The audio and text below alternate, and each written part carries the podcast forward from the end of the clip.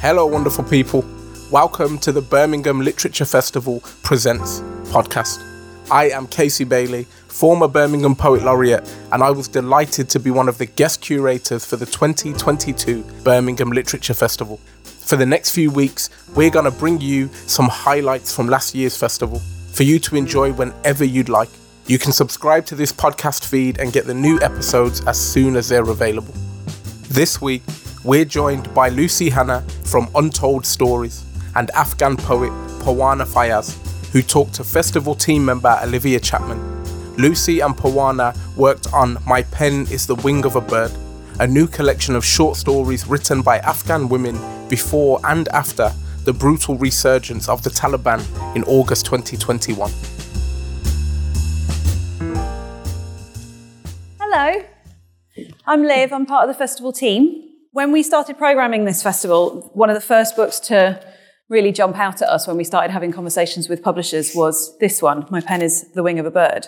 Um, and I will let Lucy and Parwana explain much more about how this book came together. But as someone who has worked in book festivals for about 15 years, it's very unusual to find a book which is so compelling and which tells such moving stories with such grace and simplicity. So we were very enthusiastic to be able to do this event. So I'm genuinely delighted to be able to speak to Parwana Fayaz, who's closest to me, and Lucy Hannah. Parwana, I will come to you in just a minute, but Lucy, maybe if you could introduce yourself and explain how this book was created. Yes, hello, thank you for coming. I am the founder and director of Untold Narratives, whose launch project was a project called Write Afghanistan. Uh, this came about, and this is one of the outputs, if you like, from, from the project. Back in 2017, I was working in Kabul with a team of scriptwriters on the long running soap opera there called New Home, New Life. Some of you may be familiar with it if you listen to um, the Afghan service, I think, isn't it? And during conversations with the team, I was talking about with them about what happens to their prose fiction. So clearly, these were writers who like writing scripts and stories uh, long running storylines. And the women in particular said that it was impossible to get their prose fiction published on the whole. In some cases it was possible. Mostly it was very challenging because locally they would have to pay a publisher or people just didn't take them seriously. And to have their work published in translation was a pipe dream. And so myself and Parand, who's a pen name in this book, and Sharifa Passoon, two of the writers, we decided, well, let's try and raise some money and see if we can set up a way that women writers across the country could have editorial support and develop their craft as writers, which wasn't available to them, and also to be published more easily locally and in translation internationally. And in 2019, we did raise some money to, to start it off and we put out an open call and the funder at the time said to me, well, you'll probably get about 20 submissions because, you know, we don't think there's much in it. And we got 120 from women, um, mostly in metropolitan areas. In 2021, we put out our second open call and we got more than 300 submissions. And it really, the rest is literally history. and so you've got 18 writers who are part of this, is that correct? So 18 of those are featured in the anthology, are yes. featured in the anthology. And we will hear directly from a couple of them via a video in just a few minutes. But Parwana, I wonder if maybe by way of introduction, you could explain how you came to be involved in this book and, and your connection to the, the stories in this book. Certainly. Hello, everyone. I am Parwana Fayaz. I am a medieval Persian literature scholar at Cambridge University, but I'm also a poet and one of the translators of this great uh, collection of stories. Originally from Kabul, Afghanistan, I lived in Kabul until August 2018. I used to visit home every summer. But sadly, starting, you know, lately in 2017 or so, the situation of Afghanistan was becoming worse. And I was advised not to visit home and, and to just stay abroad and pursue scholarship and write my poetry and everything. So I couldn't go home. And I received an email from Lucy saying if I was interested in this project and with uh, reading stories in Persian and helping with translating them into English. And all of a sudden, I felt like I was visiting home through the stories. And for me, that became a project that I got involved with, with my soul. And also, obviously, because each story is such a vivid image of Kabul, it just captured my imagination, and I had to, you know, go over them and working through the stories.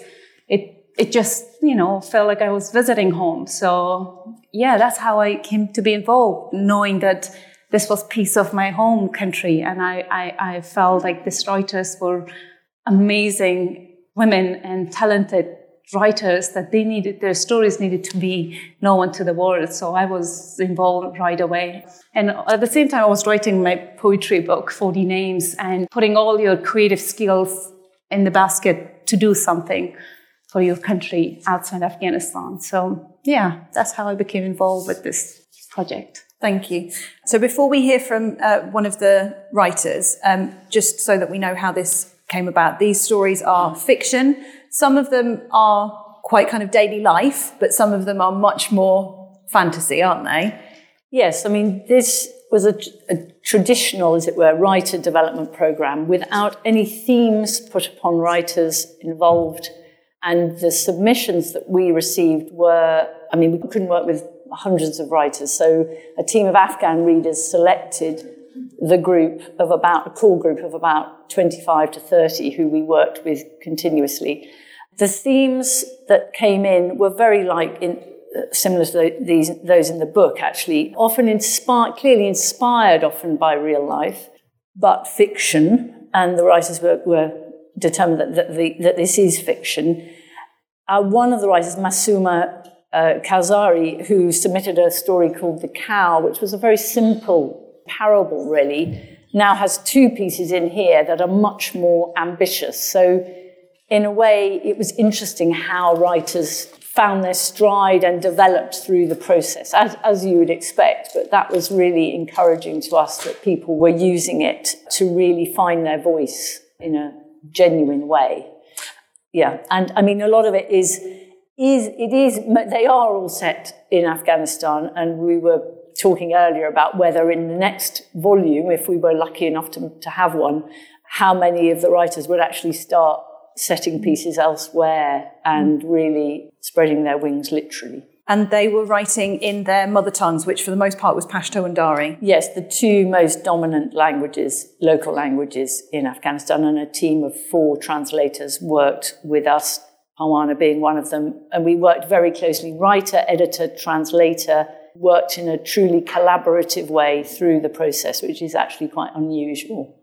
So I wonder if we can hear from Batul, who is one of the writers. Uh, she will be speaking in Dari with subtitles. به نام خدا من بطول هیدری هستم داستان نویس از افغانستان خیلی خوشحال هستم که در این مجموعه داستان اثری از من هم در کنار سایر داستان نویسان زن افغانستانی قرار دارم داستان من که در این اثر چاپ شده در حقیقت درباره یکی از معضلاتی است که جامعه افغانستان با اون گریبانگیر است. موضوعی که جزء واقعیت های افغانستان است و ما نمی‌تونیم آن را انکار بکنیم وجود ترانسجندر هایی است که در افغانستان حضور دارند. و موضوع داستانی من هم درباره همین هست. نوجوانی که دوچار یک خفقان و شرایط بسیار سختی میشه و مجبور هست به خاطر اینکه خود واقعی خودش را داشته باشه با یک سری از کسانی که در برابر از او صد میشن و از مشکل درست می‌کنن و با اونها درگیر بشن. من در این داستان روبروی از این نوجوان پدر از زیر قرار دادم که پدر در حقیقت نمادی از حاکمیت سنت ها و مذهب در افغانستان هست که به شکل افراطی به این اقلیت های جنسی نگاه می‌کنن و درباره اونها قضاوت می‌کنن. وقتی که قهرمان داستان من فضای اون خانه را ترک می‌کنه به نوعی با شرایط بسیار بدی فضای خانه را رها می‌کنه.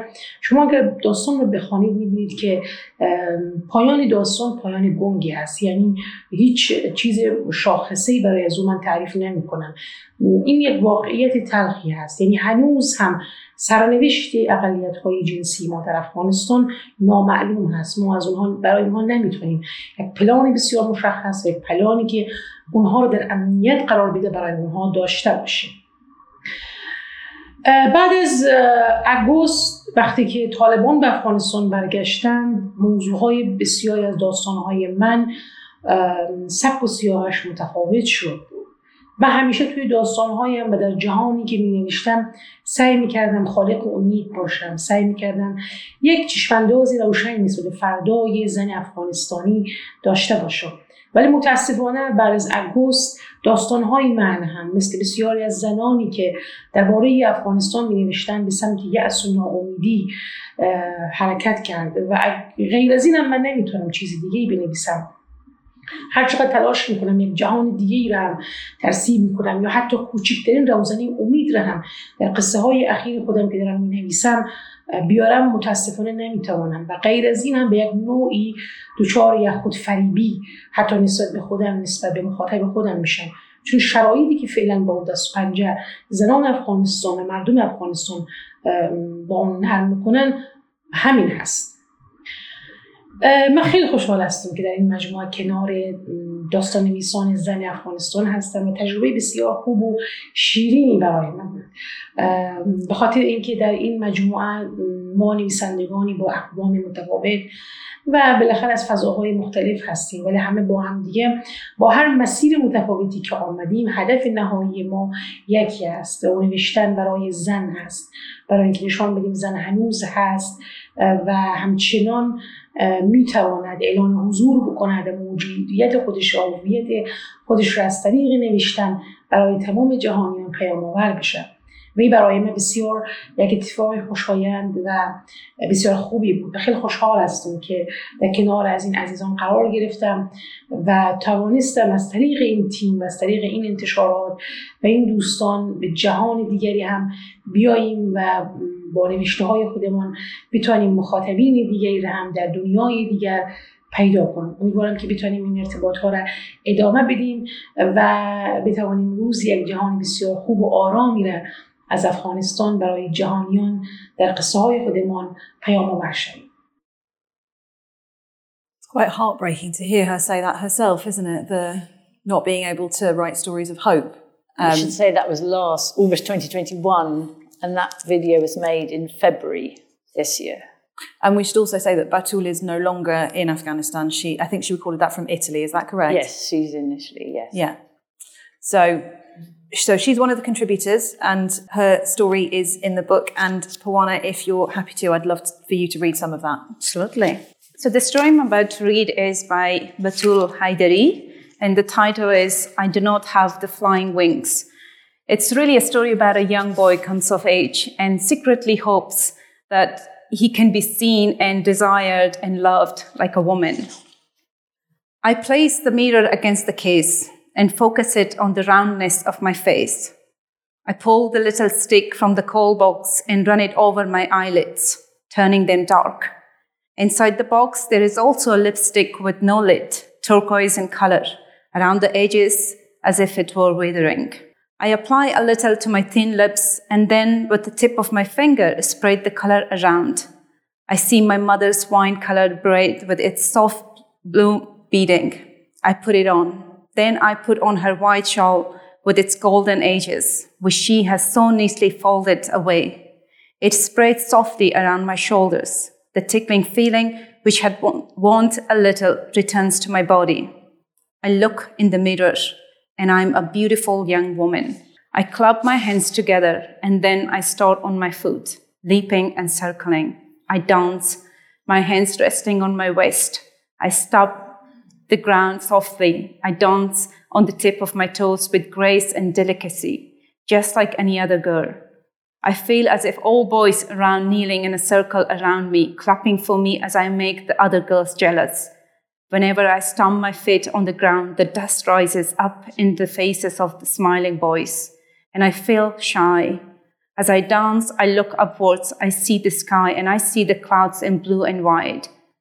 The hem of the shawl touches my face, and the sweat feels warmer around my body.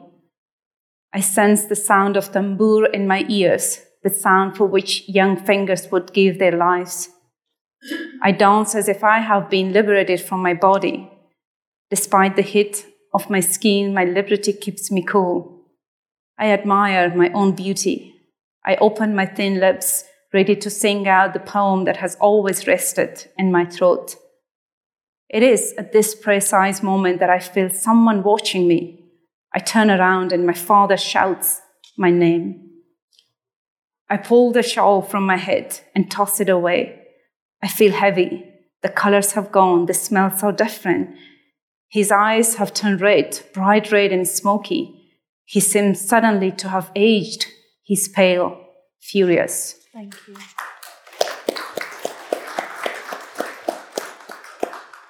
So we'll come to a video of uh, another contributor in just a couple of minutes. But Parwana, I wonder if maybe you can talk a little bit about that scene that you've just read and the universality of it. That could have been set obviously anywhere.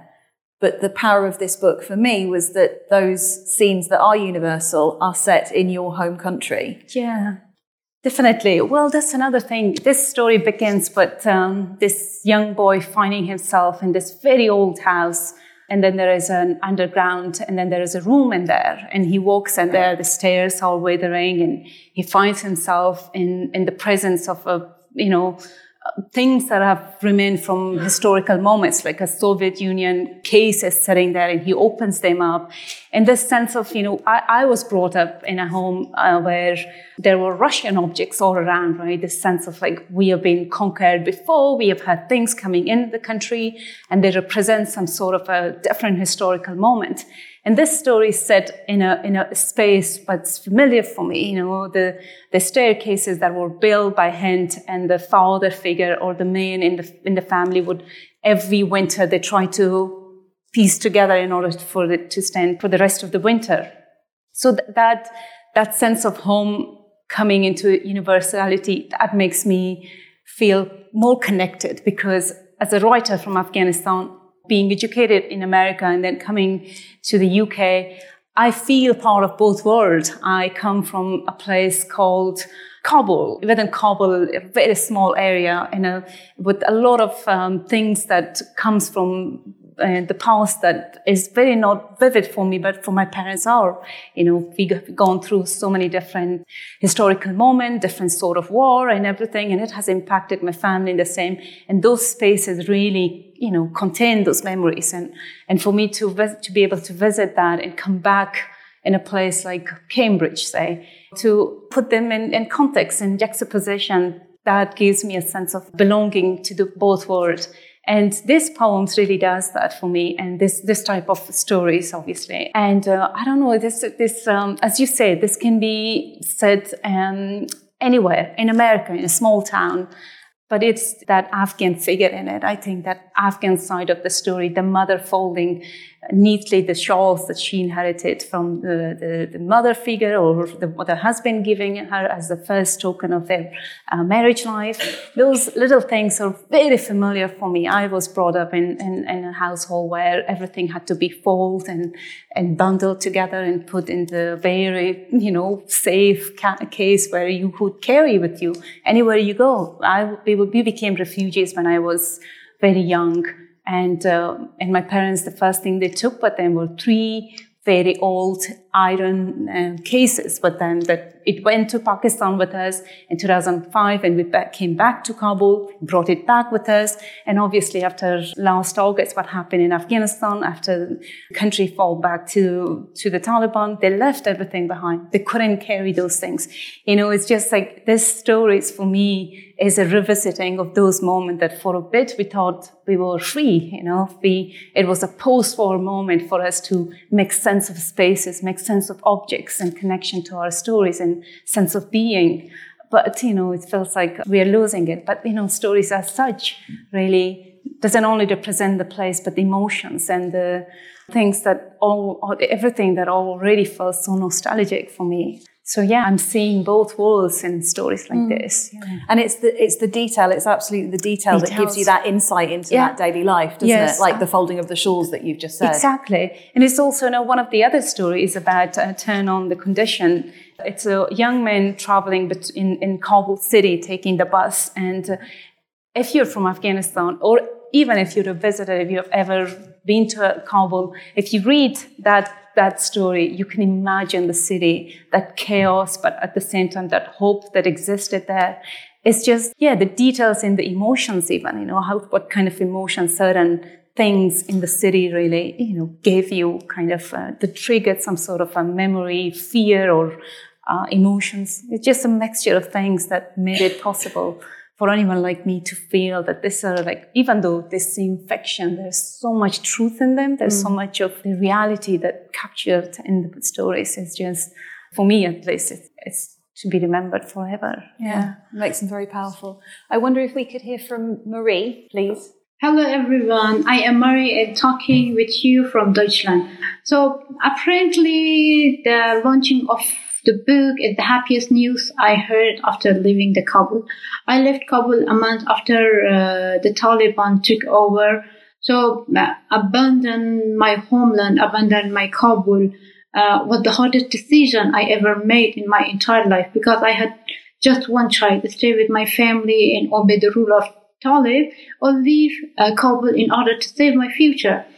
So, so I choose myself over my family, and uh, I really feel bad about my decision because it uh, it gives me the feeling, or it makes me f- to feel awkward and selfish, and it really hurt. And uh, I never thought such hard days uh, come to me. Uh, but in this circum- circumstance, the only thing that make me hopeful is the launching event of the book. Uh, about my story in the book, The Black Crown of the Winter, it is my first fiction that I inspired from the uh, from a daily life of uh, woman.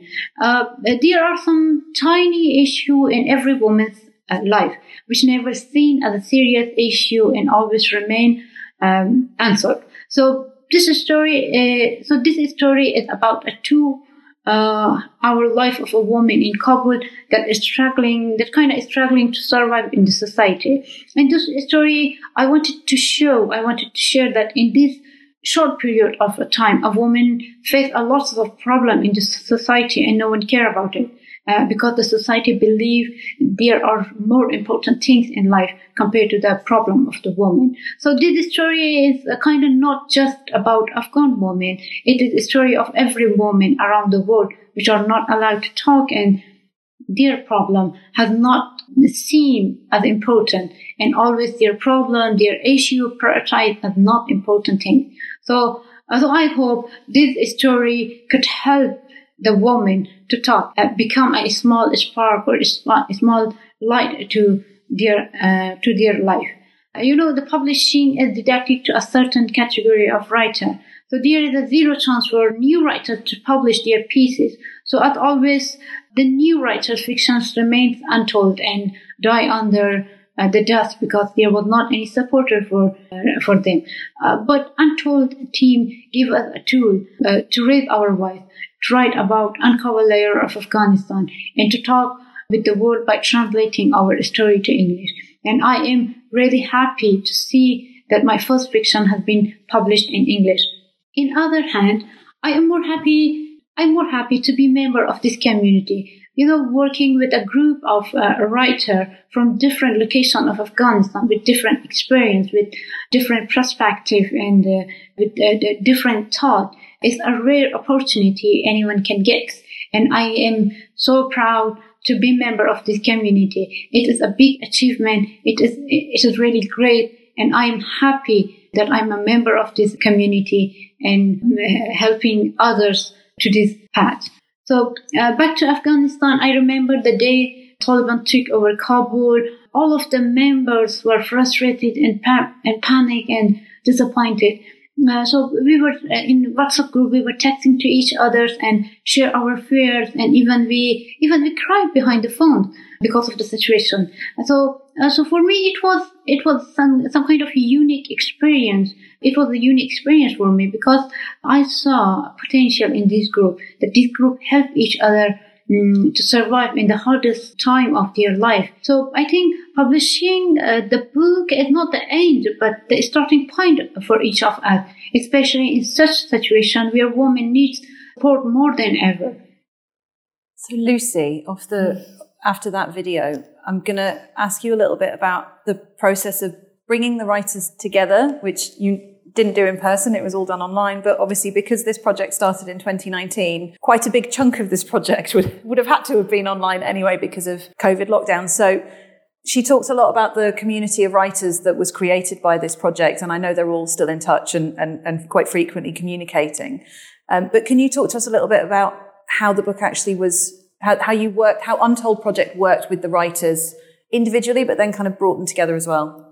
Looking back on it now, I can't quite believe, can't quite work out how it, it happened.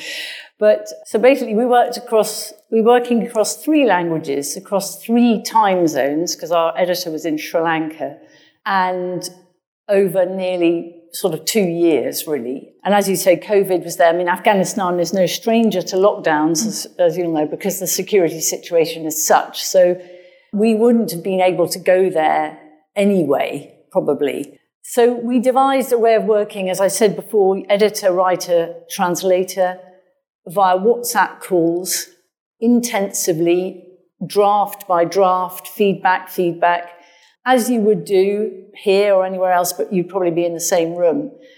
And so this went on. We occasionally, we, we also had regular group meetings also via WhatsApp. The reason it was WhatsApp is because most of these writers don't have laptops, or didn't have actually till two weeks ago when a very kind American donor has enabled all of the group to have a laptop now.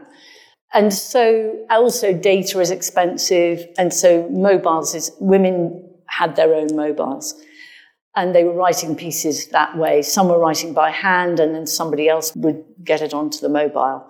So gradually the group had a sort of grew a cohesive feel. People from were from different ethnic groups, so there was a little bit of mistrust around that initially.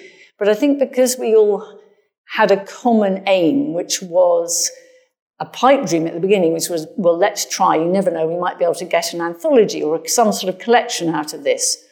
In January 2021, I visited about a dozen publishers in London when it seemed that we might have the makings of a book. They all said no one's going to be interested in Afghan writing. You know, forget it. One, MacLehose Press, in the April of 2021 said, yes, we, we are interested in fiction in translation. You know, we'll publish it, but it, don't expect it to uh, sell very many, but, but we'd like to publish it. After Kabul fell, 11 of those publishers rang me up and said, we, you know that book you were talking about? We'd love to do that. And I luckily was able to say, well, bad luck. Uh, you could have done it. So um, we were about three quarters of the way through this when Kabul fell. Uh, and we had to make a, an overnight, uh, everything changed overnight. And the Taliban s- swept across the country, as you know. Um, and when they retook the, the uh, capital, um, we had to make some swift decisions. We had to remove all the writers from the internet, so there was no trace of them. Um, you know, we spent the previous two years promoting their work uh, online and, and being published in places like Words Without Borders. And so, on the one hand, we were removing all trace of the people that, that we were working with. And on the other hand, we had to discuss well, what, what's going to happen to this. The group all were absolutely determined that this should come out and that nothing should change and that we carry on and that all their names should also be used uh, in it. Um, that was a problem we, we, we had to address a little bit later. Um, so literally, people were, one, our interpreter, who was based in Kandahar at the time, was quite a high profile women's rights activist. And we, at one time, I was talking to her from the back of a van where she was being smuggled towards the border. And I said, look, really, this, this is not appropriate for you to be on this call. And she said, no, Lucy, I really want to be on this call because it's the only distraction I've got at the moment. And it's helpful. And so we had many incidents like that.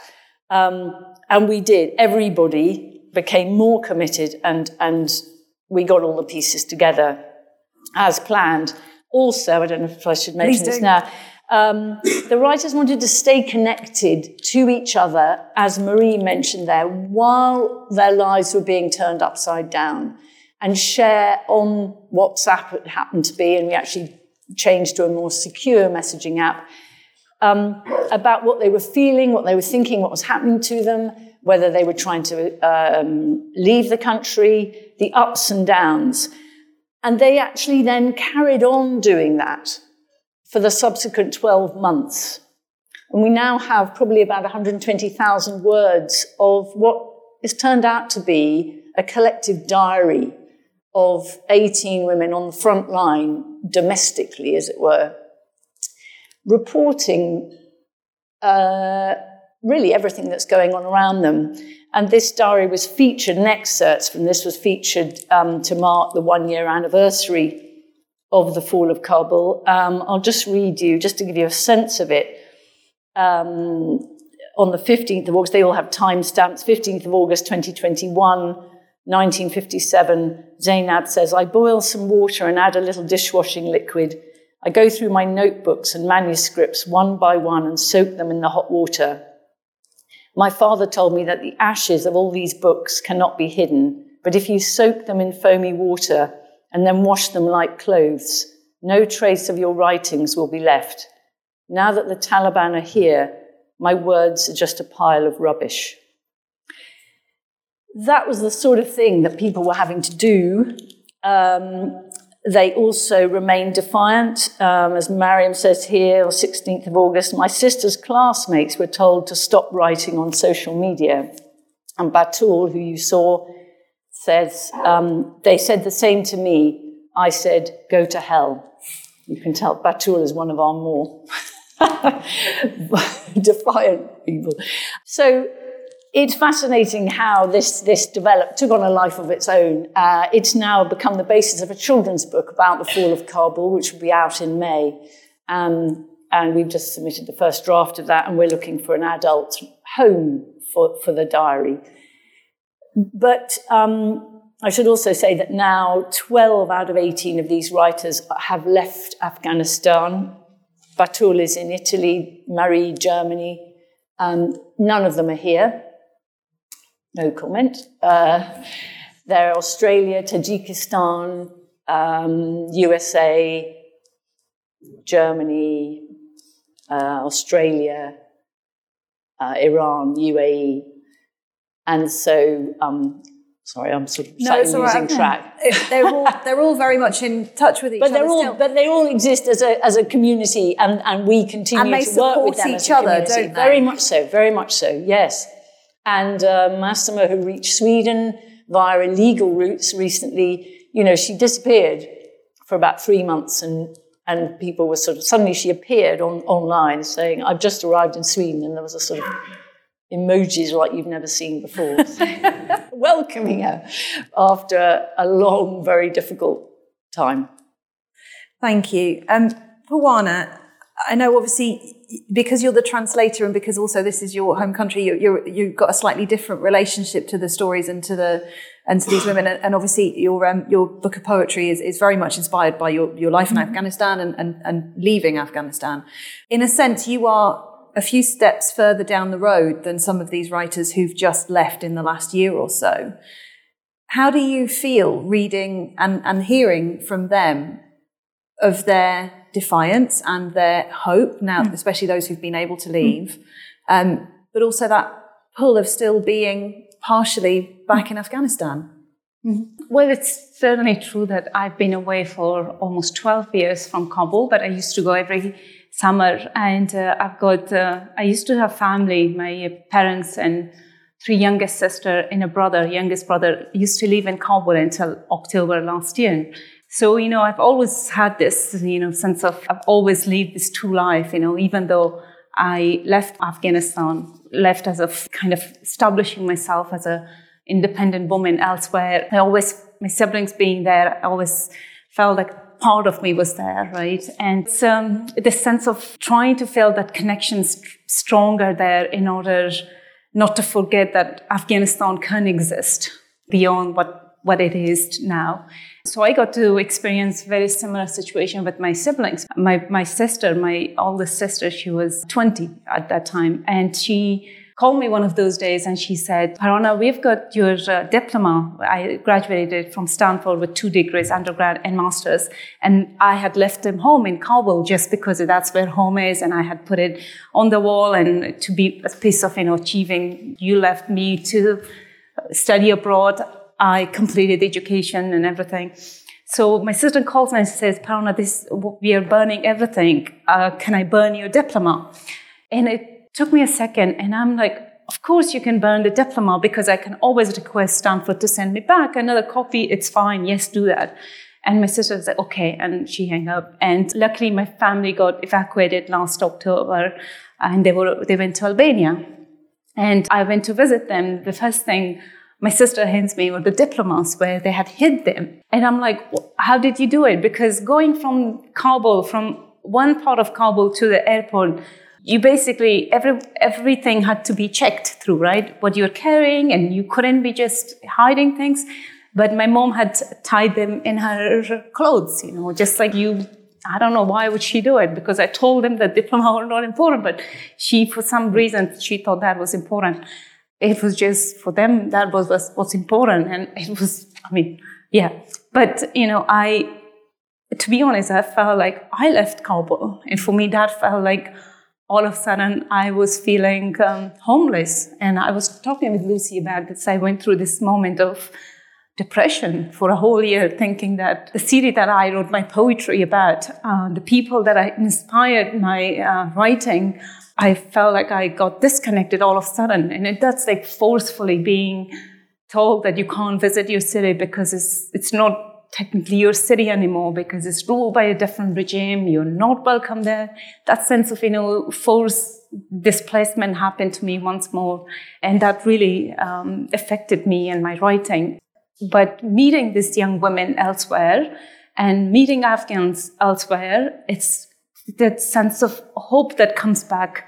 It was amazing. In Albania, spending a few days with my family, with so many young women and Afghans who left so many things behind, so many family, family members behind, sitting with them, listening to their story and being able to talk to them. I felt like I could write about Afghanistan in a different way. You know, these people, they left the country, they continue, their, their story still continues. And, and obviously it's very sad, those who are still in Afghanistan cousins and my uncles, uncles, cousins, and everyone is back in Kabul and, and so many other parts of Afghanistan. And it's hard to, to do anything for them, but to call them and listen to them, what they have to say. And, and there is always events happening, you know, that are unexpected and is sad. And, and they, they're just so good at telling you everything. It is just, everyone is a storyteller, you know? And when you hang up, you just you're just drawn into this moment of desperation that these people are going through this. But the moment they start telling you that, that's the power. You know, if they can turn a very bad event into a, a coherent form of story, like I was walking in the street, this man came to me, he told me this, and this happened and that, and you get a sense, okay, at least they're aware what's happening. And that power that the power, that emotion that come with that is just worth writing about. And uh, you know, I'm, I'm putting together the second book of poetry, trying to recapture the stories after the fall of Kabul. And uh, so, uh, with that, I'm trying to you know kind of heal, you know, with this this moment that I thought I lost my country once again, and this poetry to revisit what happened after the fall and everything that every other stories that people are carrying with them, Afghans elsewhere, that's to be helpful to me as a writer, but also to those who the story is to be told in the book.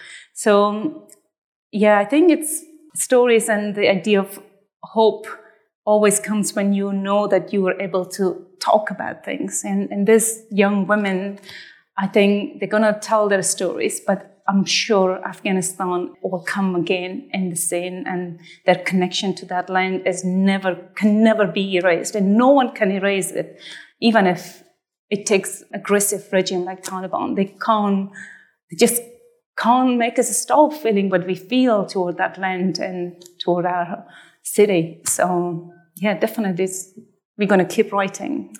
And, and the writing is crucial that the forward of this book is written by the BBC's yes. Lyse Doucet.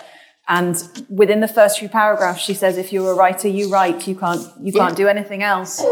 And for me, hearing you, hearing the writers who've contributed to this book, they do many other things besides, and so do you, but you write so that people who are here, people who are in mm. America, who are in Albania, Yeah. can identify, can empathize, can understand just that little bit mm-hmm. more. And that's the, for me, the power of this book is the simplicity of some of the stories, which Yeah. belies the context of where they've been written and, and where they're set. Um, I'm going to come to questions from the audience in just a couple of minutes, and I think we may have a roving mic just there. Yes, my volunteer is, is getting ready.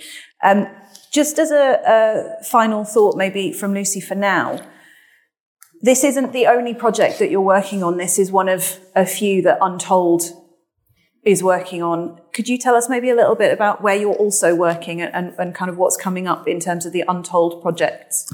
Yes, I suppose this model, if use a bit of jargon, which we were did kind of work, and I'm, I mean, you you might have more of a view on this, but I'm not sure what. I think it worked in the, in the sense that writer and translator were were in were were working with the editor at the same time, which is, as I said, was unusual, and you'll you'll all know it's unusual.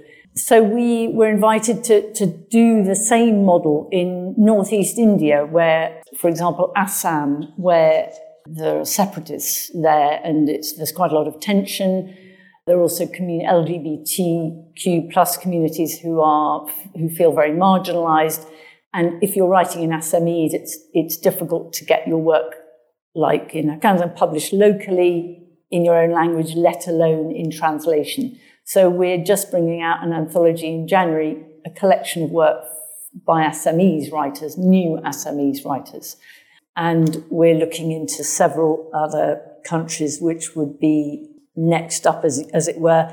But also, what we're working on at the moment is a, is a network of Afghan writers and those in diaspora who, starting with this group, and growing this group into the, the wider diaspora, as it were. So that, because when you leave, often when you arrive somewhere, you're almost worse off than you were mm. to try and develop a writing career than you were at home. So we're exploring really what, how, how useful that could be. So using this group as a kind of test, actually, who are all keen to, to try and start this off. And, and hopefully that will start in January so that you have an online community exactly as, as we have now, but grow it. And if anyone would like to support that in a significant way, we're very happy to talk to you. It's an amazing legacy, isn't it, of this Yeah. project that if, if that comes off, it would be wonderful. What's so so good about it really is that it's it's it doesn't need untold. I mean, this group are going on whether we're here or not, and that's that's kind of the point. And so, I think from our point of view, that's that shows hopefully that it's been useful and mm. money well spent. Yeah, absolutely. Okay, if you have any questions, this is your opportunity. There's there's a person in the second row just there, and then a person just at the front. I wonder if you could tell us a little bit about how the families of the writers felt about what they were up to, because it may or may not have been something that they understood or supported, mm. and also the impact of some of the writers having to felt they had to leave, and how the families felt about that, because it must have impacted on both both parties, the writer and the family. Well, I wish I I had um, in-person conversation with those writers, but I'm not really sure. But usually, the writers that are writing, they seem to come from very supportive family because um, you can tell the kind of story they're writing, and the I don't know the kind of space you can imagine. You could tell that this, writer is not hiding her skill. If anything, she's encouraged to write. I mean, as an Afghan myself, coming from a very supportive Afghan family, we, you know, when Lucy says that they receive about 120 entries for this project, that says a lot. After after 9/11, that Afghanistan fell, that we became free again.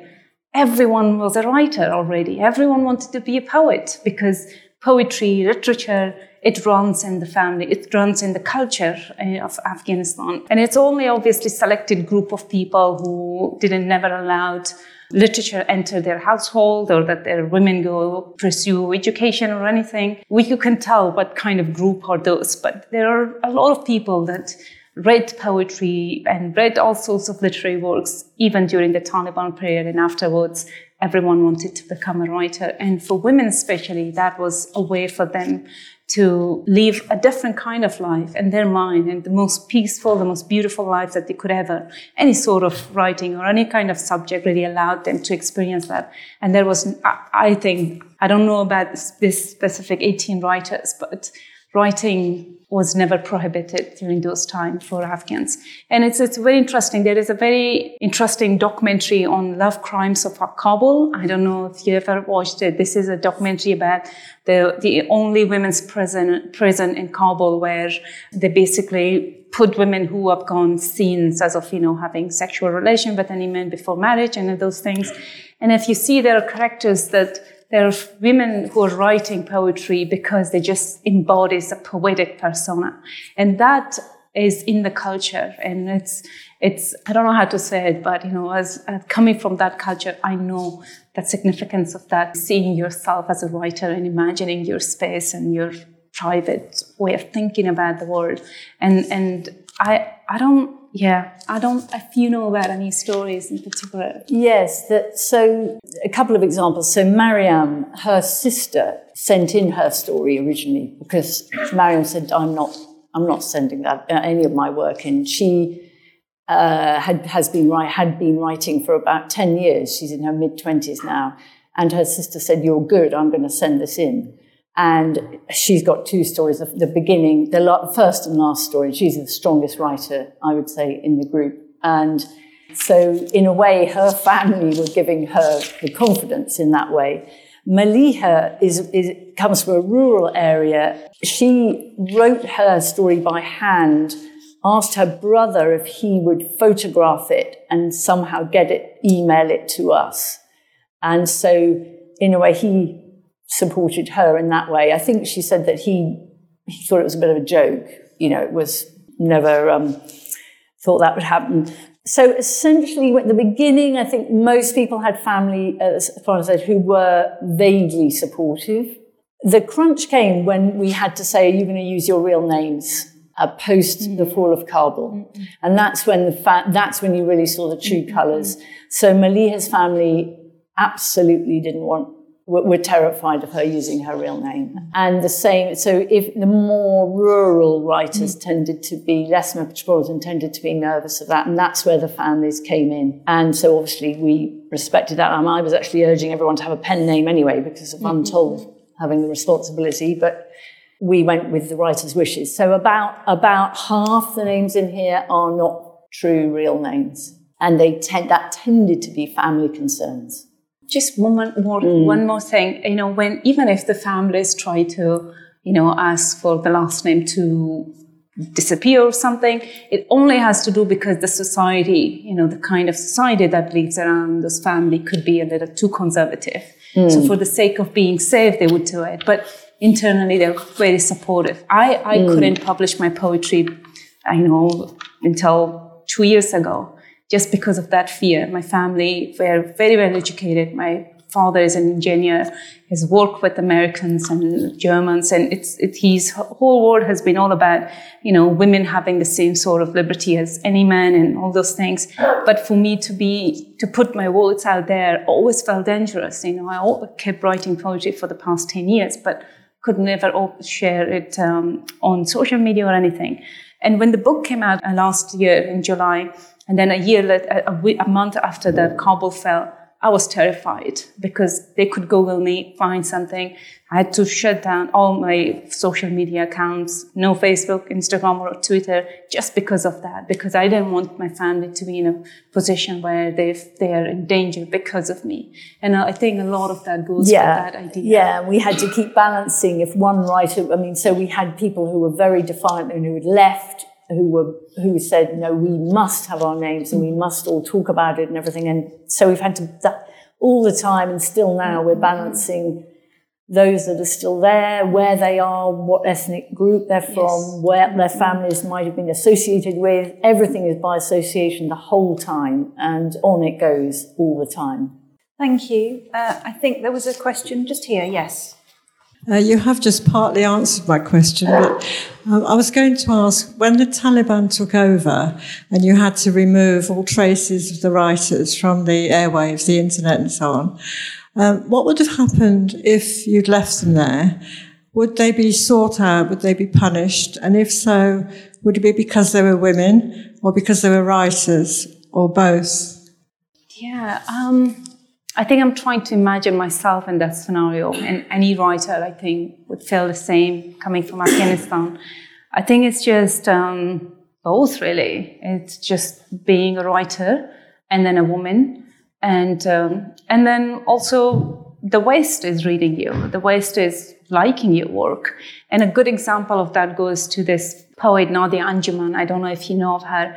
She used to write poetry during the first uh, time when Taliban were ru- ruling, and as soon as uh, the, Ta- the Americans took over Afghanistan, she became very well known. Her two book of poetry um, was uh, published and she became very well known. And all of a sudden, she was killed by the husband, thinking that she was just got too overexposed in public, and her poetry was read, and she was dangerous. And I mention her in my book. Two of the poems are dedicated to her because that is a, a, a I mean, she was basically a very well-known poet of Herat. and that's why um, she was targeted. But with this type of information, they definitely, you know, it's the other thing we have to learn is that, you know, when the Taliban took over, it doesn't mean that one group came and they took the control. It's not that. It's also because it's an ideology, right? A family member not liking your way of life, they can, uh, you know, turn against you. And this is what the fear is. A lot of the people, a lot of the writers whose names are out there, they fear that type of, you know, enemy within the house that, you know, they made it, it made it possible for the people to take revenge or do something. And, and that's the case, I think. And, and also, it's so easy to come to find one on, you know, by Googling them and, I don't know. It's just like if a overexposure was always a dangerous thing, especially if you're a, a writer, a woman writer. So I, that's would be my best answer. In this. And also, a lot of these, well, several of these women were, were doing women's work for women's rights groups, or were mm-hmm. kind of not high level, but sort of low level activism. You say they were obvious target because they were they were advocating what was being crushed, if you like. So some were more at risk than others, or worked for BBC, or you know, as a day job, or whatever it might be. And what could happen to them? And would they be thrown in, in prison or? Uh, you know more about this, but at worst, I mean, tortured. ki- I mean, possibly killed. I mean, the reality, it's real. You know, it's it's real. It's at worst death, at best yeah, sort of harassed. I mean, there's been a spate recently of, you'll know more about this than me, Parwana, but you know, people's phones being, I was talking to, to the group the other day, and of fe- women's phones being snatched. So the fact that we've now, they've now been all able to get laptops is quite good because they can hide them at home. Whereas if you're on the street and your phone's snatched from you just out of harassment, then you suddenly lost all, everything if it was on there. Well, and that phone is key to that woman's only independence, which Yeah. is to be able to communicate and to be able to write. Mm-hmm. Yeah. So it's it's it's, It's central. symbolic It's that yeah, way. it's more than just Yeah. the item, isn't it? Yeah. Yeah. Um, any more questions? Thank you. Any more questions from the audience? We've got time for one more. There's a question right up at the back, second from the back. Thank you. I wonder if you could touch on the relationships of the writer and the, the feedback processes with the editor and translator and how, how this all, all evolved and how the, the stories evolved through that, please. Are you a writer? no. Okay. That's, that's an unusual question from a non-writer. if That's why. If you are a writer, then you'll know that it's a joyful experience if you find an editor who you like and get on with and who mm. understands what you're trying to mm. say, and that that's a really valuable relationship, and it's a kind of bridge towards publication. So. What we were trying to create is, is a meeting with, with an editor who the writers got to know. There were two editors throughout each of the editorial processes. And so it was how it works anyway, which is an editor would read the work, feedback in the sense of, it's not feedback really, it's a conversation about different in each case because the relationship's different in each case about what the writer might think about in for its for her next draft of the story. I mean, these are new writers, so the, these are people who've never worked with an editor before, or have never rewritten anything before. On the whole, some are more experienced than others, but but some had, had no experience of that. So some of these stories went. Well, uh, this is seventh draft. Mm. At some of them, it's three, but it's minimum three uh, might even be more than seven, one particular one. and so it was a conversation many times with translator, editor, and writer about what the writer's trying to say, how they're saying it, how structurally they may shift the story to make it read better. And it wasn't about making it for Western readers, it was about very basic craft. You can correct me if I'm wrong, because I've got in that we're very aware of there are gatekeepers everywhere, but we, this is, was not about trying to create something for an international market. It was actually originally, this was going to be published in Dari and Pashto, but unfortunately, for obvious reasons, it hasn't been. So it was a traditional, I'm not explaining it very well, somebody else who is a writer can explain it better than me, but the feedback was about making the story stronger and enabling the writer to say what they wanted to say through the fiction that they were writing. It's not an unusual process for any writer who's working in translation. No, it completely. It's just common. the setup here yeah. and, and, the context. Well, it's not an unusual process for people writing not in translation. No, that's true with the it's, editor. It's a normal process. Yeah. But it would be unusual for somebody to write and be published in, in a book form with no editor yes, involved. Absolutely. Rather odd. Yeah. And possibly foolhardy. Thank you. We've nearly run out of time. Thank you both, Lucy and Parwana. Parwana is actually part of an event tomorrow as well. Off the top of my head, it's at 2 p.m. tomorrow. Uh, it's called Writing from a War Zone, and uh, we've got writers who are contributing who are from Afghanistan and Ukraine. And I've forgotten the last one, Jonathan. Oh, thank you.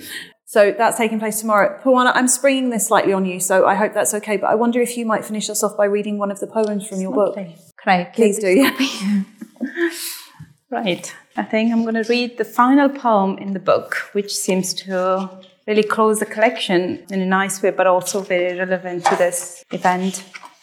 In Search of a Woman. 1. As morning melody breaks, the city breathes in in the middle of some dry dust. Street vendors start by the river, selling all kinds of drugs for the city. This opaque people smoking hashish. It's once inky blue river twisted through the city, it is now a broken river, its banks darkened by trash of all kinds. Two, once after midday prayers, women headed to the city's river to wash their clothes, rubbing and pounding them on its stones. Crossing the blue carpet of the river, the sky was in the turquoise water, a mirror, an immortal soul of the city. 3. Now, after midday, this riverbank is home for this opaque people. As the Maghrib evening sunset fades out, these men head to the mosques. 4.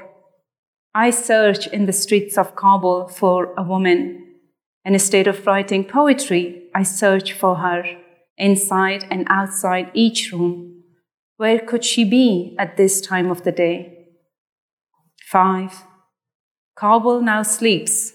From the window of my house, I remain in a room filled with women and children. The odor of their clothes, the smell of the children, over and over, the door is locked. Looking for a transcendence to emerge or a memory to reside, each day is the same day. I continue to write a poem. Thank you. Thank you.